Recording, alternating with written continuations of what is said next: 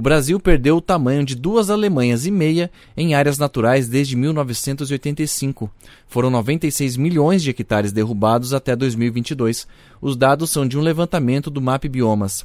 O desmatamento acelerou a partir de 2012, depois da aprovação do Código Florestal, que tinha o objetivo justamente de aumentar a proteção.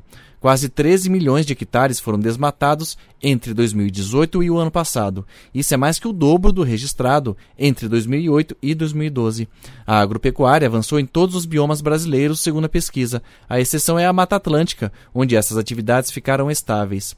O coordenador do MAP Biomas, Tasso Azevedo, diz que o Brasil precisa usar com mais eficiência as terras já desmatadas para evitar o avanço sobre áreas naturais. O crescimento da agricultura se deu majoritariamente sobre áreas de pastagem, mas por outro lado, as áreas de pastagem estão relativamente estáveis porque o que ela está perdendo para a agricultura, ela está avançando sobre áreas de vegetação nativa. Então a gente precisa ainda fazer um esforço grande para usar da melhor maneira possível as áreas que já estão desmatadas, sem você precisar avançar sobre novas áreas, que é o que tem acontecido de acordo com o um estudo, só na Amazônia, a área transformada para uso humano, agropecuário ou cidade, foi de 52 milhões de hectares, o tamanho da França.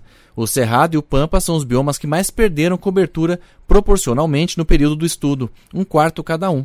Outra alteração alarmante é no Pantanal. Em 1985, o bioma tinha 47% de água e campos alagados. No ano passado, isso ficou em apenas 12%. Da Rádio Nacional em Brasília, Gabriel Brum.